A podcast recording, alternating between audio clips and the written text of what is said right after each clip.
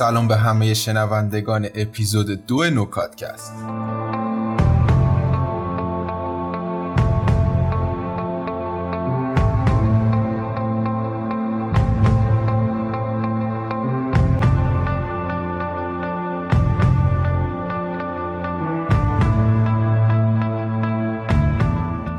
من خشار نوروزی هستم و شما رو توی این اپیزود همراهی می‌کنم. اگه نمی‌دونید این پادکست چی هست و هدفش چیه پیشنهاد می‌کنم اپیزود صفر نوکادکست رو گوش کنید.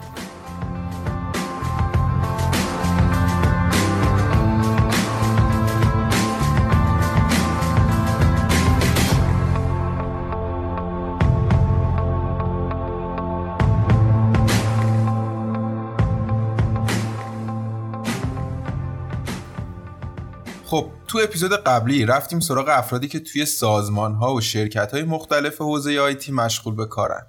ازشون پرسیدیم که چطوری وارد بازار کار شدن چی کمکشون کرده پیشنهادشون چیه.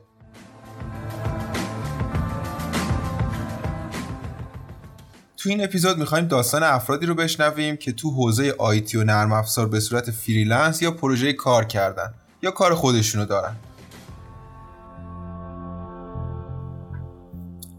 اما freelancer ی چیه؟ ساده ترین تعریف freelancer اینه که یه نفر بدون اینکه به سازمان یا کسب و کار و شرکت مشخصی متعهد باشه برای مجموعه های مختلف کار انجام بده. مفهوم freelancer یا آزادکار تا این دههای اخیر مطرح شده. یعنی قبلا زیاد مرسوم نبوده و بیشتر مردم سمت شغلهای سازمانی یا شرکتی می‌رفتن. اما با ظهور اینترنت و گسترش وب فعالیت freelancer ها هم بیشتر شده. تا جایی که الان وقتی میشنویم کسی فریلنسره زیاد عجیب غریب نیست برامون. اما تصور شما از فریلنسری چیه؟ خب تو تصورات من اینطوری بود که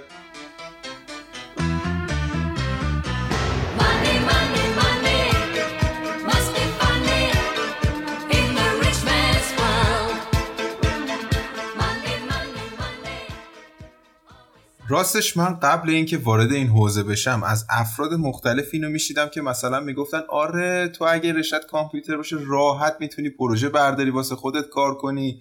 کلی هم درآمد داشته باشی. دیگه مدیری نیست که بهت بگه چی کار کنی چی کار نکنی. خودتی و خودت. همه درآمدم مال خودته. راحت راحت. اما بعدا دیدم که تصوراتم تا حدودی اشتباه بوده و به این آسونیام نیست. برای همین تصمیم گرفتیم دو نفر از افراد موفقی که فریلنسر بودن رو دعوت کنیم تا تجربیاتشون رو با ما در میون بذارن.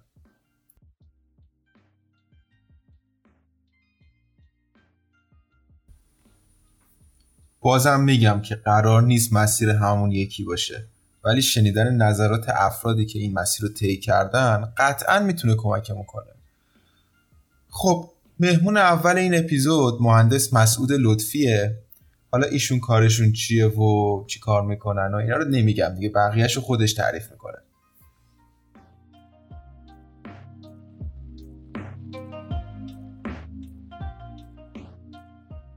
سلام.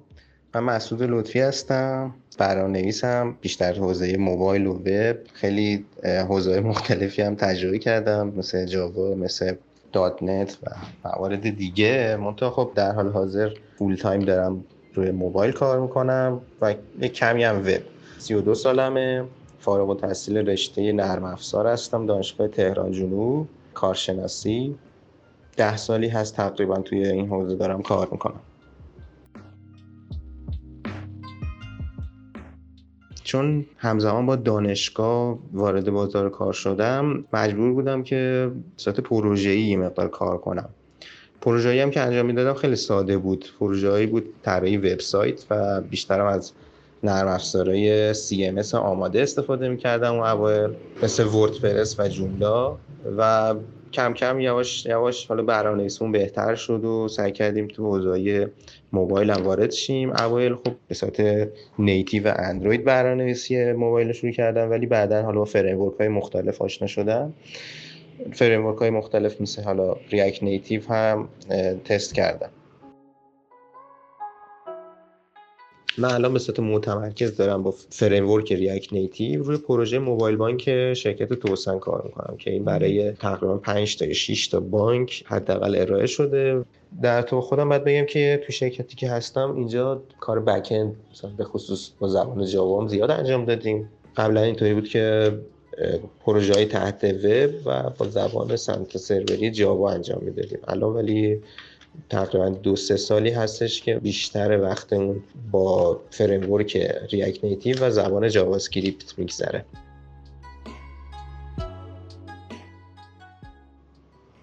اینکه چی شد وارد کار پروژه شدم دقیقا خب به خاطر همین بود که time full time کار کردن توی شرکت رو نداشتم. و تجربه هم نداشتم. یعنی اون موقعی که اوایل حالا وارد کار شدنم بود خیلی خوب accept نمی شدم توی بازار کار. به خاطر همین مجبور شدم که خودم دست به کار شم و یه پروژه بر خودم تعریف کنم.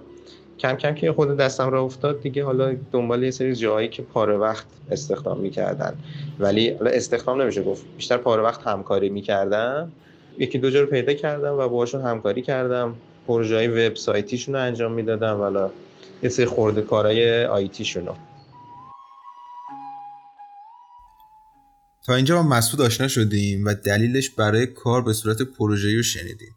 معمولا دلیلی که مردم میرن سمت کار پروژه‌ای همون زمانه که به هر دلیلی زمان کار کردن به صورت فول تایم رو ندارن. برای همین میرن سراغ پروژه‌ای. ولی یه سری موارد رو اگه ندونیم ممکنه درآمد که نداشته باشیم. هیچ. ضرر هم بکنیم پروژه کار کردن معایب و مزایایی که داره اول معایبش رو بگم یکی از بزرگترین عیباش اینه که شما باید کارایی رو انجام بدی که شاید تخصصش رو نداری. به عنوان مثال من وقتی حالا پروژه کار می‌کردم خودم هم تحلیلگر می‌شدم هم حالا فروشنده می‌شدم هم پشتیبان می‌شدم. می‌رفتم مذاکراتش خودم انجام می‌دادم. به نوعی خیلی سخت بود. حتی کارهای گرافیکی انجام می‌دادم. این خیلی عیب بزرگیه به خاطر اینکه من انرژیمو باید پخش کنم بین کارهای مختلفی.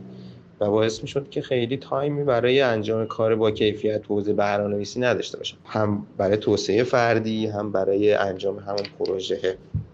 به صورت تک نفر کار کردن یه عیب خیلی بزرگی داره. شما فکر می‌کنید روی راه درست رو میری در صورتی که ممکنه کاملا برعکس باشه. و وقتی تک نفره هستی کسی بهت گوشزد نمی‌کنه. و این جلوی پیشرفتتو می‌گیره. باعث میشه که سری چیزها رو اشتباه یاد بگیری. من ترجیحم اینه که یه کسی می‌خواد وارد کار بشه یه همراهی داشته باشه همیشه. حالا یه عیب دیگه که از تو دل همون موضوعاتی که حالا قبلتر گفتم به وجود میاد اینه که من احتمال بسیار زیاد یه سری مسیرها رو اشتباه میرم. وقتی که خودم تخصص خیلی کارا رو ندارم. مثلا من مذاکره برای فروش و قرارداد رو خیلی بلد نبودم و خیلی جاها من سوتی داده بودم اصطلاحا و یه سری چیزا که من باعتش باید پول می‌گرفتم. به خاطر حالا قرارداد ضعیفی که بسته بودم یا مذاکرات خوبی که نداشتم باعث شد که بعدا یه جورایی ضرر کنم از اون حالا پروژه. اما خب همین از یه دیدگاه دیگه می‌تونست یه مزیت هم باشه. اینکه یه تجربه رو به دست آوردم که شاید خیلی که مثلا از ابتدا وارد کار کارمندی میشن این چیزها رو هیچ اصلا نبینن باش درگیر نشن کما اینکه من الان همکارایی دارم که اینطوری ولی من حالا یه سری چیزها رو دیدم و یه سری چیزا یاد گرفتم. هزینه‌ش هم دادم البته. مزیتش هم اینه که خب شما یه جورایی آچار فرانسه میشی توی کار پروژه‌ای و بعدا که حالا اگه دوست داشتی یا حالا ترجیح دادی که بری وارد کار خیلی استاندارد تر بشی که هر کسی وظیفه خوش انجام میده شما دید خیلی وسیع تری داری به پروژه با اینکه حالا وظیفت مشخص تره ولی می‌تونی از تجربیات قبلیت خیلی استفاده کنی توی پروژه و قطعا به کمکت میاد. یه مزیت دیگه ای که پروژه کار کردن داره اینه که اگر واقعا پروژه خوبی بتونی بگیری میزان رشدت بیشتره تا نسبت به اینکه توی حالا شرکت بزرگ بخوای کار کنی. چون معمولا تو شرکت بزرگ یه کار خیلی مشخصه و تغییر توش سخته. ولی پروژه شما خود تصمیم گیرنده ای تصمیم می‌گیری که مثلا زبان برنامه‌نویسی رو عوض کنی فریم رو عوض کنی و مواردی از این دست.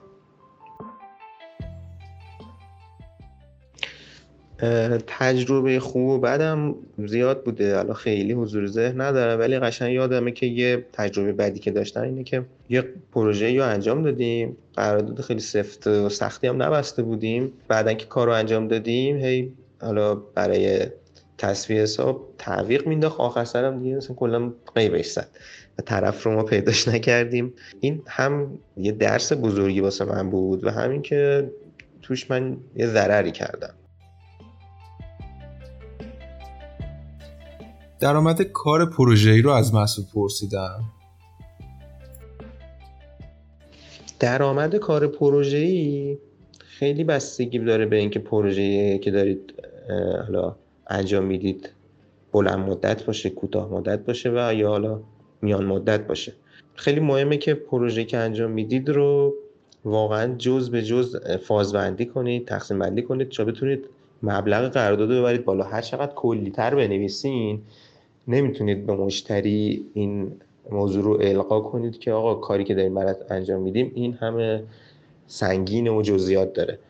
شما باید همیشه سعی کنید که واقعا کوچکترین کارهایی هم که دارید انجام می‌دید رو وارد قرارداد بکنید که مشتری بدونه داره برای چی پول میده.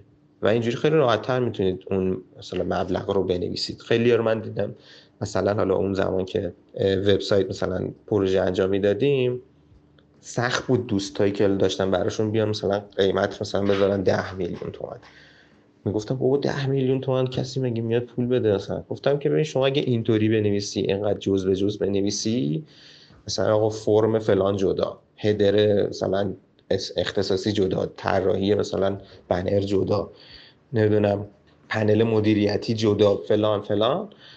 به راحتی می‌تونید یه سبد خیلی بزرگی از feature رو بذارید جلوی مشتری. خیلی هم راحت میشه فهمید که مثلا یه پروژه چه جزئیاتی داره. خیلی باید دیدتون رو مشتری محور کنید. یعنی دیولوپر پیش خودش ممکنه بگه که کاری که دارم انجام میدم خب این که هیچ چیز خاصی نیست. ولی در صورتی که شما باید اون رو واقعا بنویسید. مشتری واقعا نمی‌دونه که شما چقدر کار می‌کنید. شما خودتون فکر می‌کنید که دارید کمی انجام می‌دید ولی واقعا اینطور نیست. برای حالا بحث قراردادی و درآمدهای کار پروژه‌ای راههای خیلی مختلفی هستش. منم حالا خیلی راه مختلفی رو تست کردم. خیلی از پروژه ها رو من از طریق یه آشنایی برام تهیه می‌شد که اون قراردادش رو میبست و من چون این با این آشنا خیلی اعتماد داشتم با این لفظی کار می‌کردم و هیچ وقتم به مشکل نخوردم. یه سری قراردادها رو هم خودم تنظیم کردم و بستم. هر سری هم سعی کردم که از نمونه قراردادهایی که بالاخره جستجو کردم و تو فضای اینترنت بود استفاده کنم و هی قرارداد بهتری تنظیم کنم. من چون برادرم هم وکیل هستش ازش خیلی کمک گرفتم که توی یه قرارداد چه چیزایی وارد کنم چه چیزایی نباشه. میگم خیلی بستگی به این داره که پروژه چی باشه. ولی نصیحتی که حالا می‌تونم بکنم اینه که حتما سعی کنید قرارداد پرپر و پیمونی باشه. یعنی جزئیات رو بنویسید مثلا مثال می‌زنم. خیلی از مشتری ها نمی‌دونن که پشتیبانی نباید با همون قرارداد اولیه انجام بشه. خیلی از برنامه هم نمی‌دونن و انجام میدن و یه کاری اضافی رو دارن انجام میدن. خودشون هم متوجه نیستن. حتما قرارداد پشتیبانی رو جدا ببندن. اصلا شاید خیلی قرارداد پشتیبانی نخوان ببندن. سعی کنن ریز بریز خدماتی که ارائه میدن رو تو قرارداد داشته باشن. در ارتباط درآمدش هم خب یه سری درآمده که مستقیمه. می‌تونید با خود اون مشتریتون هماهنگ کنید. که ما اینقدر توافق می‌کنیم و تو قرارداد وارد می‌کنیم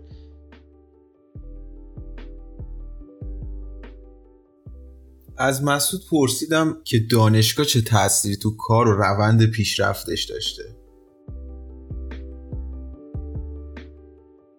دانشگاه و من پیشنهاد می‌کنم که هر کسی که حالا می‌خواد بیاد توی این حوزه دانشگاه بره ولی دیدش اینطوری نباشه که تو دانشگاه همه چی یاد می‌گیره. تو دانشگاه خیلی چیزای غیر حالا علمی به درد بخور ولی آدم یاد می‌گیره. مخصوصا ارتباطات. خود این به خیلی غیر مستقیم باعث شده که ما به همدیگه چیزایی رو یاد بدیم. اشتراک دانش پیش اومده. حالا اوایل ما تیم تشکیل میدیم. اونا خیلی کمک کرد که ما یه سری چیزا رو یاد بگیریم که تو بازار هستش. خب آدم به تنهایی ممکن اصلا خیلی ارتباطات اینطوری و خارج از دانشگاه یاد نگیره. مخصوصا که سن دانشگاه اینطوریه که آدم راحتتر connect میشه با آدمای حالا توی مدل خودش. ولی هر چقدر که بزرگتر میشی دیگه connection ات رو خیلی گسترش نمیدی به اون حد. من پیشنهاد می‌کنم دانشگاه حتما سعی کنن برن بچه ها منتها با این دید که قطعا باید خارج دانشگاه چیزی یاد بگیرن. حتی این باز میگم این به این معنی است که من هیچیه هیچی هم تو دانشگاه یاد نگرفتم از نظر علمی. خیلی چیزا بوده مثلا database رو من حالا خیلی کار ندارم باهاش ولی خیلی کمک کرد به مفهومش. بحثای مبانی برنامه‌نویسی خیلی کمکم کرد. خیلی سال پیش بود دیگه. در کل خوب دانشگاه ولی قطعا دید کسی که می‌خواد بره دانشگاه توی رشته نرم افزار این باید باشه که تو دانشگاه کار یاد نمی‌گیره. صرفا سویچ ماشین رو استارت می‌زنه. یعنی بقیه کاراش رو باید دیگه بیاد بیرون دانشگاه دنبالش بگرده. و پرسیدم که اگه بخواد به خود قدیمیش یه نصیحتی کنه چه نصیحتی می‌کنه؟ اگه برگردم به قبل چه نصیحتی برای خودم دارم؟ نصیحتی که دارم اینه که اول یه کاری رو یاد بگیرم بعد واردش بشم که می‌خوام انجام بدم. چون من اوایل اینطوری بود که یه کاری رو قبول می‌کردم و در حین انجام یادم می‌گرفتم. این همیشه جواب نمیده. یه موقعی ممکن جواب بده. ولی یه موقعی ممکنه جواب نده و شما باید خسارت پرداخت کنید یه نصیحت دیگه هم که می‌تونم بکنم اینه که قرارداد سفت و سخت ببندید. حتی با نزدیکترین شخصی که بهش حالا باش نسبت فامیلی هم شاید داشته باشین. و از طرف یه قرارداد خیلی مهم داشته باشید که بعدا بتونید حقتون رو بگیرید. من توی یکی دو مورد این اشتباه رو داشتم. البته اشتباهی بود که باید انجام می‌دادم تا بعدا دیگه انجامش ندم. و تو اون یکی دو مورد ضرر کردم. حالا باز خدا رو که خیلی قرارداد خیلی سنگینی نبود. کار خیلی سنگینی نبود ولی ممکنه یه موقعی کار سنگین باشه. قرارداد بدی بسته باشیم و ناخداگاه متحد بشیم به انجام یه کار خیلی سنگین و بدون درآمد. من خیلی پیشنهاد نمیدم یه نفر برای شروع حالا ورود به بازار کار برنامه‌نویسی بخواد پروژه ای کار کنه. مگر اینکه حالا یه تیم باشه. چون تیم بودن حداقل اینه که اعضای تیم همدیگر رو حل میدن. بالاخره مشکلات همدیگر رو سعی می‌کنن به همدیگه گوش زد کنن. ولی تنهایی رو خیلی پیشنهاد نمی‌کنم. من تجربه هر دو تاشو داشتم. یعنی هم تیمی به صورت پروژه کار کردم هم مثلا تک نفره. و زمانهایی که تک نفره بوده واقعا خیلی مشکلات برام به وجود اومده. بنابراین من پیشنهاد می‌کنم که اگرم پروژه ای می‌خواد کسی شروع بکنه قطعا یه تیمی تشکیل داده باشه قبلش که بتونه یه کمی از اون باری که رو دوش خودت هست رو به بقیه بسپاری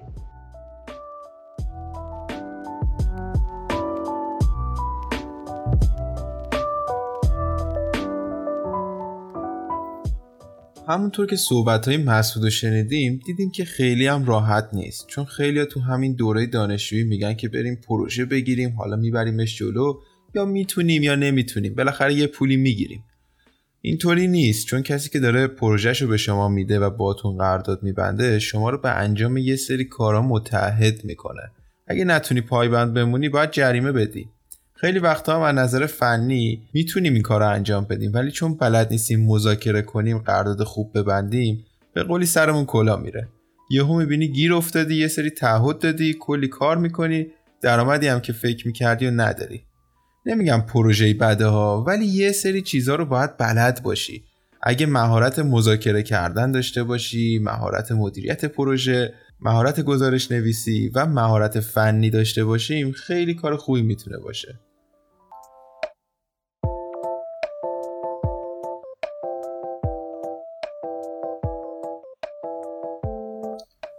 حمید انصاری مهمون دوم ما توی این اپیزوده که قرار از تجربیاتش استفاده کنیم.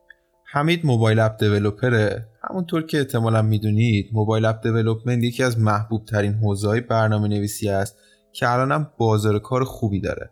خب بریم سراغ دوستمون حمید سوالامون بپرسیم و تجربیات و نظراتش رو بشنویم.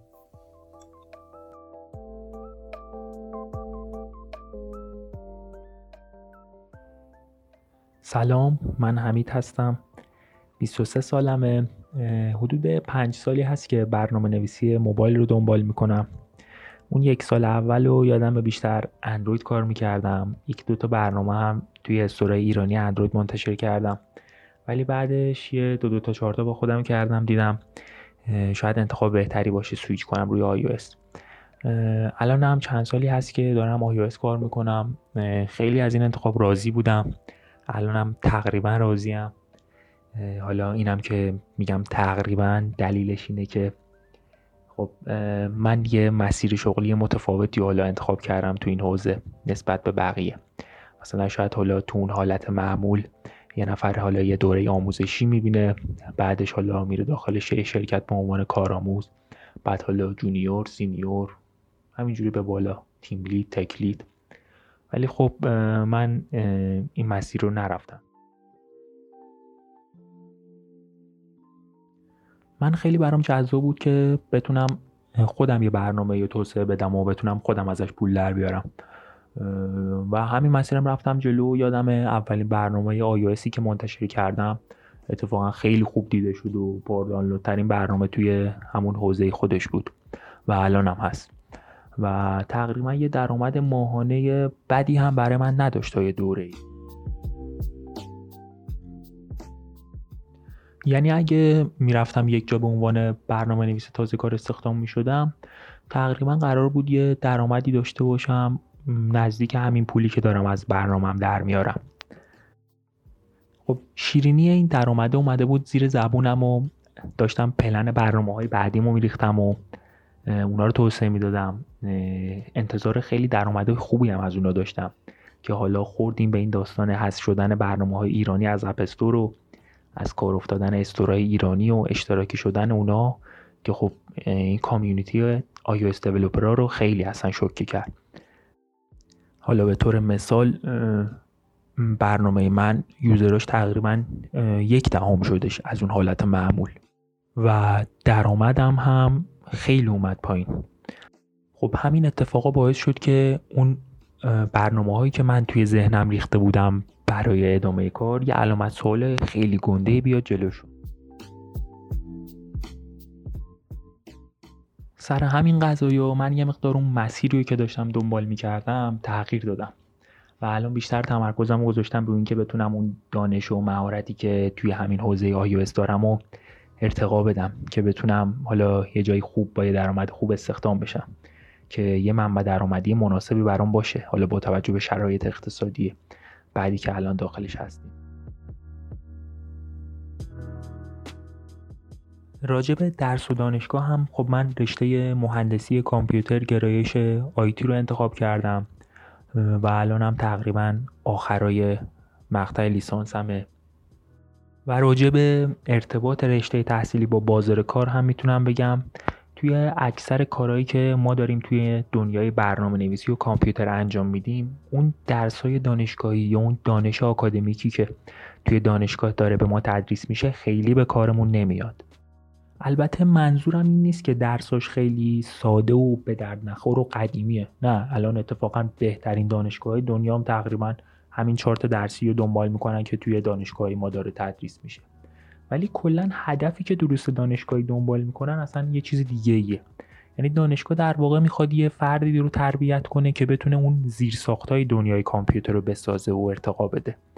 در حالی که بازار کار یه فردی رو می‌خواد که بتونه از اون ابزارها و تکنولوژی هایی که روی اون زیرساخته ساخته شده بتونه استفاده کنه و بلد باشه از اونها کار بگیره.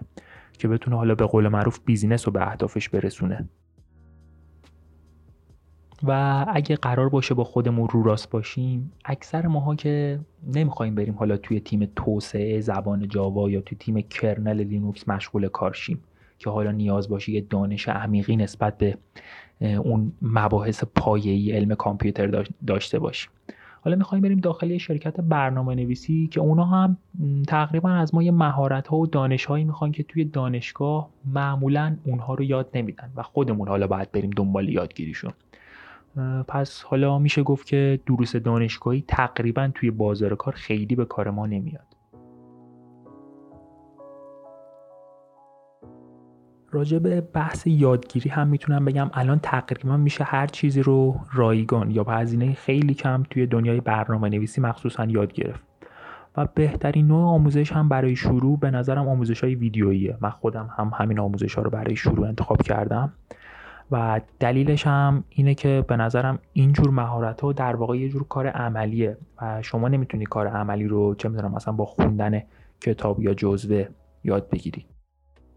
بخوام یه مثال بزنم. شما نمی‌تونی کتاب رانندگی بخونی و رانندگی یاد بگیری. باید بشینی پشت فرمون یا رانندگی کردن یه رانندگی دیگر رو نگاه کنی تا بتونی یاد بگیری این کارو. این هم در واقع مشابه همونه. و شما باید انجام بدی و ببینی که بقیه چطور انجام میدن تا یاد بگیری و با توجه به اینا میشه گفت که بهترین نوع آموزش در واقع همون آموزش ویدیوییه. راجع شروع یادگیری هم به نظرم توی هر فیلدی که دوست دارید اول آموزش های فارسی اون رو ببینید و خیلی خوب یادشون بگیرید. بعد برید سراغ آموزش های انگلیسی و بعد اون هم دیگه به نظرم به یه سطحی می‌رسید که نیاز دارید برای ارتقای مهارت ها و یادگیری بیشترتون برید سراغ مقالات انگلیسی که داره توی اون حوزه منتشر میشه. راجع به زبان انگلیسی هم بگم که زیاد نگران نباشید. آدم کم کم یاد می‌گیره و اون افرادی هم که معمولا آموزش میدن یا مطلبی رو منتشر می‌کنن به زبان انگلیسی می‌دونن که درصد زیادی از مخاطباشون زبان اصلیشون انگلیسی نیست. و سعی می‌کنن که مطالب رو با کلمات ساده بیان کنن که حالا فهمشون خیلی راحت باشه برای مخاطب غیر انگلیسی زبان. فقط این نکته رو هم راجع به زبان بگم که شما فقط برای شروع می‌تونید روی مطالب فارسی حساب کنید و حالا اون مطالب رو گیر بیارید و یادشون بگیرید. از یه جایی به بعد دیگه واقعا هیچ مطلب فارسی برای یادگیری برای شما نیست وقتی به یه سطحی از مهارت برسید. و خب اگه نتونید انگلیسی بخونید و بفهمید دیگه کلا خیلی کارتون سخت میشه و دیگه تقریبا میشه گفت بی بیخیال کار کردن حالا توی اون field بشید. راجع به این موضوع هم که اگه بخوام برگردم و یه توصیه داشته باشم به خودم توی چند سال قبل البته توی حوزه کاری اون اینه که سعی کن field های مختلف توی اون حوزه کاری که داری رو امتحان کنی. و همین تجربه کوچیک و مهارت های کمی که تو اون field ا به دست میاری بعدا می‌تونه یه دید بهتری بده توی کارهای بزرگتری که قراره توی آینده انجام بدی. خب مثلا من یادمه اون اوایل یه مقدار برنامه نویسی وب هم کار می‌کردم. بعدها یه چند تا دوره آموزشی دیزاین مثلا خریدم و نگاه کردم یا یه مدت هم یادم خیلی افتاده بود تو سرم یه سایت ورزشی می‌خواستم راه بندازم سر همین. خیلی وقت گذاشتم روی یادگیری وردپرس و مسائل مرتبط با اون. مثلا همین دانش کم من تو حوزه وب واقعا بهم به کمک کرد که مثلا بخش web service برنامهم رو خودم پیاده کنم.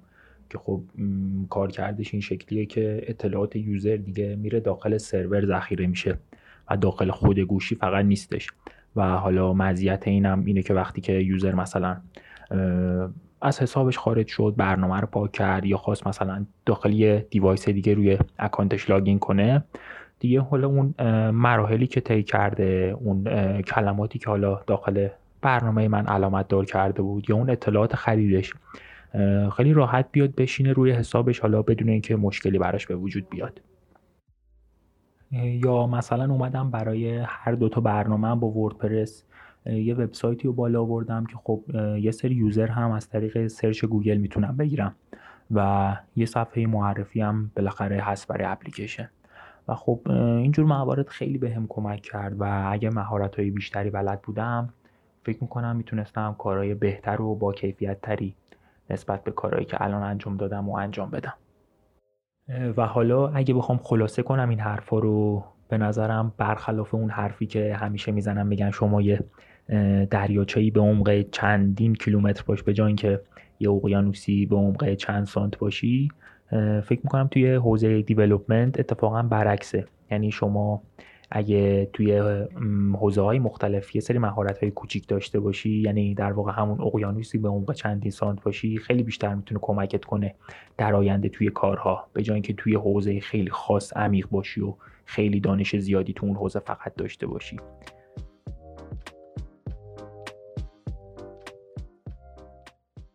فقط به عنوان حرف پایانی راجع به روند توسعه یکی از برنامه هام یه بلاک پست نسبتا طولانی و من نوشتم که فکر می‌کنم خیلی جالب باشه برای کسی که تازه می‌خواد توی این حوزه وارد بشه و اون لینکش رو هم حتما میفرستم. و در آخر هم که ممنون که حوصله کردید و به حرفام گوش دادید.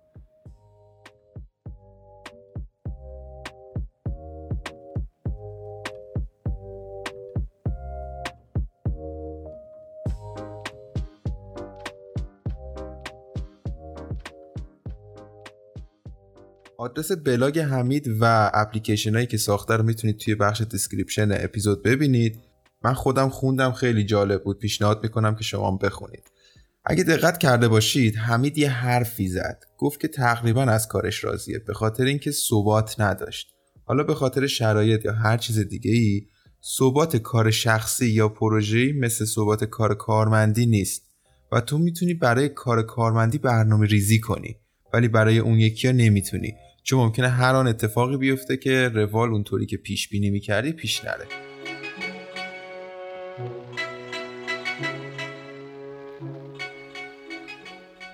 حالا من طبق تجربه شخصی و صحبتهایی که با بقیه کردم می‌تونم بگم لزوما نمیشه گفت کارمندی بهتر از فریلنسری یا بالعکس. اگه کارت خوب باشه می‌تونی تو هر دو خوب پیشرفت کنی. یه سری تفاوت‌ها دارن. مثل اینکه فریلنسری زمان دست خودته کارمندی نه. تو فریلنسری محدودیتی برای درآمد نداری ولی کارمندی محدودیت داری. کارمندی قابل اعتماد تره. می‌تونی برنامه ریزی کنی برای درآمدت. در واقع امنیت شغلی بیشتری داری. ولی می‌تونه کار فریلنسری به عنوان شغل دوم مکمل خوبی برای کارمندی باشه. هر چیزی که کارمندی نداره فریلنسری داره. هر چیزی که فریلنسری داره کارمندی نداره. یه جورایی همو کامل می‌کنن.